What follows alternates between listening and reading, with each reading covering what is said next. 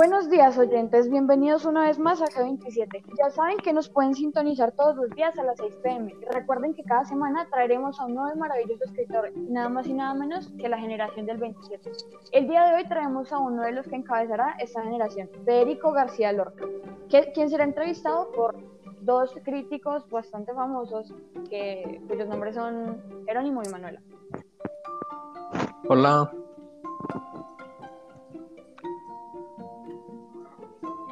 Bienvenido, Federico. Cuéntanos, ¿cómo te sientes? Eh, bueno, hola, eh, buenas tardes pues para todos los oyentes. Mi nombre es Federico García Lorca. Eh, bueno, ¿qué les cuento? Pues nada, estoy súper agradecido, muy emocionado y a la expectativa pues de este programa. Me parece algo muy chévere que pues estén utilizando estos medios para compartir sobre nuestro movimiento y sí, estoy muy emocionado. Eh, bueno, Federico, entrando ya como en tema, me gustaría saber un poquito más como de tu literatura, del grupo al que perteneciste, la generación del 27, por qué decidieron nombrarlo así. Eh, bueno, como eh, digamos esta, este, así pues como nos hacemos llamar, este nombre sale de una reunión a la que me invitaron, era una condecoración para Luis de Góngora por sus 300 años de fallecido y fue en 1927, entonces pues, eh, pues era una reunión de literarios, de artistas y sí, pues de ahí nació, más que todo de ahí. Entiendo. Em, eh, me gustaría también saber a qué edad empezaste con tu carrera como escritor. Bueno, yo más o menos, o sea, toda mi vida como que había tenido ese sentimiento de que quería como escribir y, ¿me entiendes? O sea, como esa forma de expresión. Pero eh, más que todo, eh, a mis 20 años, que pues fue cuando saqué mi primer libro eh, llamado Impresiones y Paisajes, que fue más que todo en un aspecto lírico, porque pues yo estuve estudiando un poco música, eh, pero no, después abandoné el estudio y comencé a escribir poesía.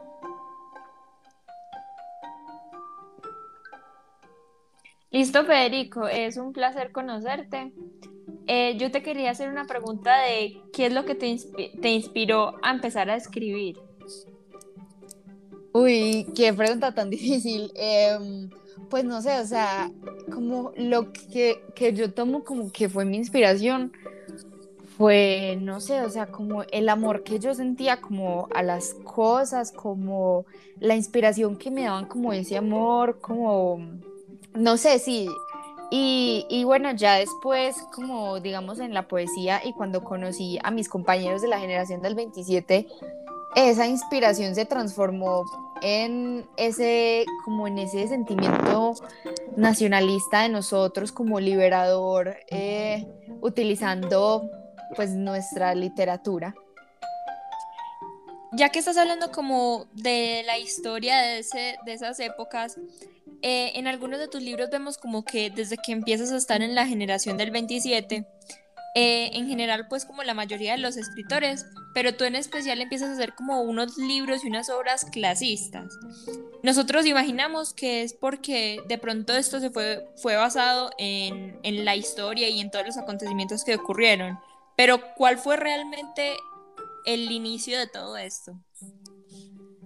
Bueno, o sea, qué, qué observación tan, tan importante. Sí, eh, yo meto un poco en mis producciones textuales el clasismo un poquito como crítica social, ya que pues eh, estábamos, o sea, es decir, en, como en pleno final de, la Primera Guerra Mundial, eh, como con el imperialismo y pues estas cosas socio, socioeconómicas y bueno, estas, lo que pasaba en el mundo, se empezó a ver un poco más la diferenciación entre, entre clases, entonces nosotros lo empezamos a hacer como crítica social y, bueno, pues eso se, siguió. Bueno, eh, siguiendo un poco con la entrevista, pues eh, es un placer tenerte aquí, poder conocerte Y pues hablando ya más un poco de tus libros, eh, quiero saber cuál es uno de los libros que más te gustó o más buenos recuerdos te trae cuando te lo mencionan. Eh, bueno, no sé, no podría, no podría definir uno como mi favorito. Creo que ningún artista podría hacer eso. Eh, pero mm, uno de los que sí disfruté mucho escribir y que lastimosamente fue mi último libro fue La Casa de Bernarda Alba. Este libro, no sé, siento que cuando pienso en este libro eh, me evoca muy buenos sentimientos y nada, pues yo la disfruté, me la gocé escribiéndolo. Bueno, y siguiendo hablando de sus libros, ahora hablando más un poco del público de que consumía tus libros, ¿cuál crees que ha sido uno de los libros más populares y que más disfrutó eh, tus espectadores? Eh, bueno, no sé, alguno, podría mencionar uno que ha sido como de los más populares, que ha tenido bastante acogida, eh, que ha sido Doña Rosita la Soltera. Eh, creo que ha tenido cierto impacto, pues, o sea, a pesar de que es una obra corta, ha tenido impacto en las personas, pues, por ejemplo, con algunas escenas tristes que tiene, como lo que narra la historia Em, entonces sí, pues siento que ese, y no sé, o sea, también como, como La Casa de Bernarda Alba, Doña Rosita la Soltera, es un libro que me evoca demasiados recuerdos y sí, me hace sentir muy bien como mirar atrás y ver como todo mi recorrido y, y sentir como esa acogida de la gente, me hace muy feliz. Bueno, y ahora que hablas, ahora que nos cuentas un poco pues de las escenas tristes, pues como el abandono, la soledad, la muerte, son sentimientos que evocan mucho en la tristeza. Y pues me gustaría preguntarte que si estas características es propia tuya, es de la generación del 27, tú te quisiste enfocar solamente en esto o simplemente es porque no hay un porqué, o sea, ¿cuál es tu respuesta al por qué tan siempre usas esos, esos sentimientos?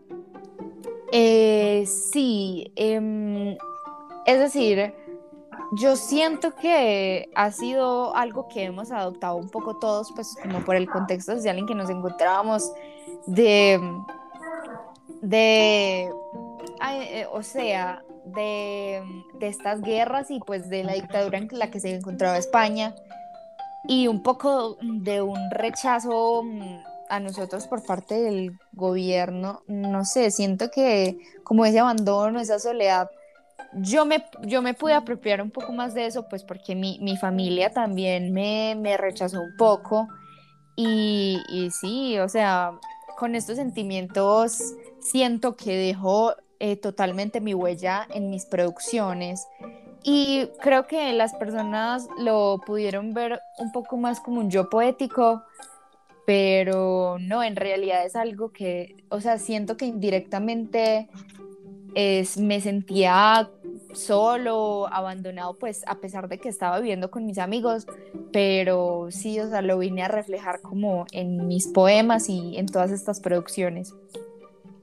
Bueno, Federico, ya que nos hablas un poco de tu huella, eh, yo te quería preguntar sobre el simbolismo. El simbolismo es algo que vemos como demasiado, hacen como mucho énfasis en este y no solamente en tus obras, sino también en como en general en tu generación. En el caso de estos libros que tú ya nos has mencionado, eh, en Bernarda Alba, en la casa de Bernarda Alba, vemos que con los nombres de las hijas de Bernarda, eh, los nombres tienen un significado que hacen como em, un contexto que le das a, sus nombres y también a sus, a sus caracteres y sus personalidades. También vemos en, Rosita la Soltera que le haces énfasis a las flores. ¿Por qué le quieres hacer énfasis al simbolismo en general en tus eh, producciones, producciones textuales? Eh, ok, bueno, realmente eh, este simbolismo ha sido utilizado pues por todos nosotros, es, una, es algo que nos caracteriza.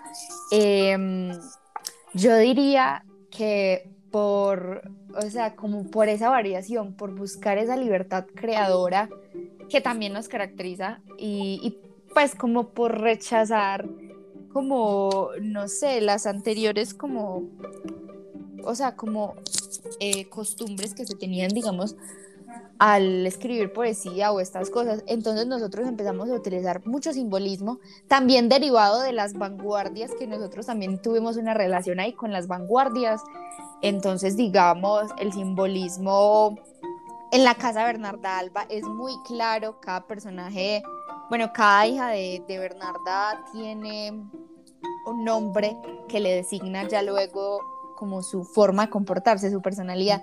Entonces, sí, esto es como nuestro estilo literario, eh, ha sido una herramienta eh, que sirve como, o sea, es, como, yo lo veo como algo mágico, como algo que, que te lleva a, a, pensar un poco más allá. Entonces, entonces, que las personas lean y que digan, ay, pero qué curioso que que digamos esta se llame angustia y que tenga y que se comporte como, como así, como, si me entienden, entonces pues es más que todo como eso. Bueno, uh, ya que estamos hablando de Rosita la Solterona, me gustaría hablarte de algo que noté mucho y es que eh, metes poemas así eh, en, en todos tus textos, pues como de la nada. Me gustaría saber por qué. Eh, wow, qué gran pregunta. Pero sí, o sea, en, en Doña Rosita la soltera se puede notar claramente que en un momento de la conversación entre los personajes, eh, alguno empieza a recitar un poema o empiezan todos a recitar un poema. Entonces sí, o sea, siento que yo no quería que se perdiera totalmente mi poesía en mis obras teatrales, entonces quería unir como eso y que cuando ya fueran representadas la gente escuchara las, la poesía y que dijera, wow, de verdad, aquí está Federico García Lorca, o sea, aquí se siente. Entiendo. Bueno, también vi en Rosita la Solterona, que nombraste a personajes como Soltera 1 y Soltera 2 o Mujer 1 y Mujer 2. ¿Esto a qué se debe? Hmm, bueno, pues esto lo hice más que todo como para, para crear bien, para centrar bien el centro de atención, que valga la redundancia, eh, es decir, para centrar bien el foco en el que debía enfocarse el lector, el lector. Entonces, digamos en Bernarda Alba, los, los personajes así como Soltera 1, Soltera 2 y, así como de relleno, los metí como, como multitud en el funeral de, del señor. Y por ejemplo, en Doña Rosita la Soltera, los incluyo como las amigas de Rosita, eh, algunas que entran ahí un poco pues como, o sea, papeles muy pequeños, entonces no sentía que, eh, que valía como la pena darles un nombre específico. Sentía que ya era como, no sé, un poco muy, un poco un desorden. Necesita, necesitaba centrar bien el foco y los personajes principales. Em, sí, Federico, mira, eh, yo vi que al final del libro de Bernarda Alba, en el que, por ejemplo, Adela, la mamá cuando suicida no le da como tanto, tanta importancia a su, suicidio, a su suicidio, sino que le da más importancia a lo que la gente piense de que si murió virgen o no murió virgen. En el caso de, Doña Rosita la soltera, eh, ¿por qué también muestras como que ella se apena de salir a la calle porque no, porque el primo la abandonó, porque ya no está con ella. ¿Por qué es tan importante la imagen y el que dirán en todas tus producciones textuales?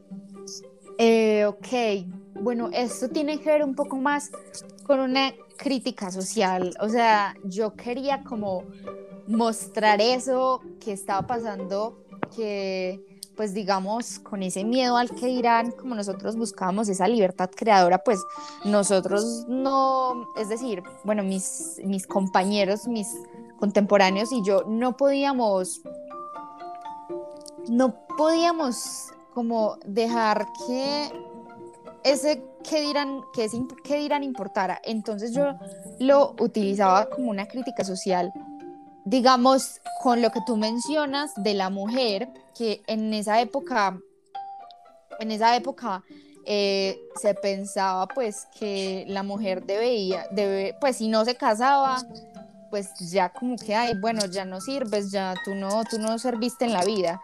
Y también, pues, si, si digamos, abandonaba esa virtud antes del matrimonio, tampoco, o sea, era como, las, las rechazaban, en, mucho rechazo para la mujer. Entonces, por eso en Rosita la soltera eh, pongo que a ella le apena salir a la calle y ella no vuelve a salir porque todo el mundo la mira y le dice que la solterona, porque no se pudo casar. Y, en Bernarda Alba, lo de que, que las mismas, pues que la misma familia quiere ocultar que ella no llegó, pues que ella murió, pues que ella no murió virgen, eh, porque también pues es como por el que irán y por la estigma social que se tenía sobre la mujer. Bueno, y ahora para cerrar, eh, uno, algo que te caracteriza mucho como escritor es como mostrar el amor a tu ciudad y el amor que le tienes a las cosas.